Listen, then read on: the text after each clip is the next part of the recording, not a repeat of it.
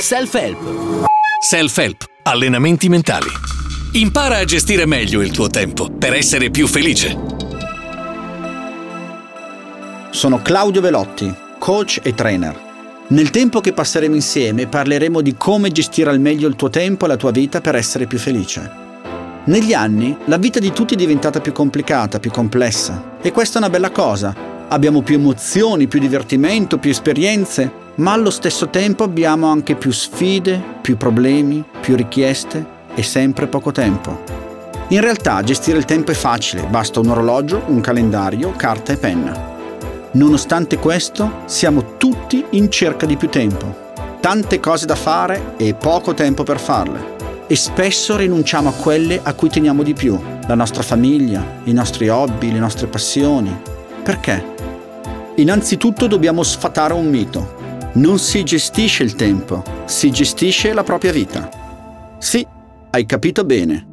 Non si gestisce il tempo, si gestisce la propria vita. L'idea infatti non è quella di gestire meglio il tuo tempo così puoi incastrare più cose da fare nella tua giornata, ma è di gestire la tua vita per avere più libertà, più soddisfazione e più equilibrio. Questa differenza è importante Gestire meglio la tua vita e quindi te stesso è la vera chiave per aver successo. A cosa serve fare tanto e produrre tanto per non avere tempo o energia per goderselo? Studio i migliori metodi da anni. Ho girato il mondo e analizzato i sistemi più famosi. Qualcuno tempo fa mi ha spiegato che la mia vita era come il Sole nel sistema solare e la gestione del tempo era come un pianeta che ci girava attorno e quindi a volte si avvicinava e a volte si allontanava cioè a volte diventava più o meno importante in funzione del momento e dell'età. Poi questa persona si è accorta che il vero centro di questo sistema solare è la gestione del tempo e che i pianeti che ci orbitano attorno sono le aree della nostra vita, tutte le cose da fare, tutti i nostri ruoli. Questa distinzione è importante. Il tempo e la sua corretta gestione ti permetterà di riscaldare ogni pianeta, la tua famiglia, la tua salute, il lavoro, lo svago e così avrai una vita di qualità. La buona notizia è che puoi imparare a gestire te stesso. A dire il vero, ormai si deve imparare. L'alternativa è farsi prendere dagli eventi e vivere in reazione. Il mio consiglio è questo. Di tutte le cose che imparerai, prendine una, solo una, ma mettila in pratica ti dirò molte cose e se cercherai di metterle tutte in pratica subito, non faresti altro che aumentare la tua lista di cose da fare. Meglio allora farne bene una e poi passare a quella successiva. Parliamo della situazione attuale. Hai troppo da fare e poco tempo a disposizione. Mi dispiace sembrarti negativo, ma è la verità ed è meglio dirsela. Le ricerche ci dicono che mediamente le persone hanno un carico del 110%, cioè hanno circa il 10% in più di attività di quelle che potrebbero realisticamente concludere.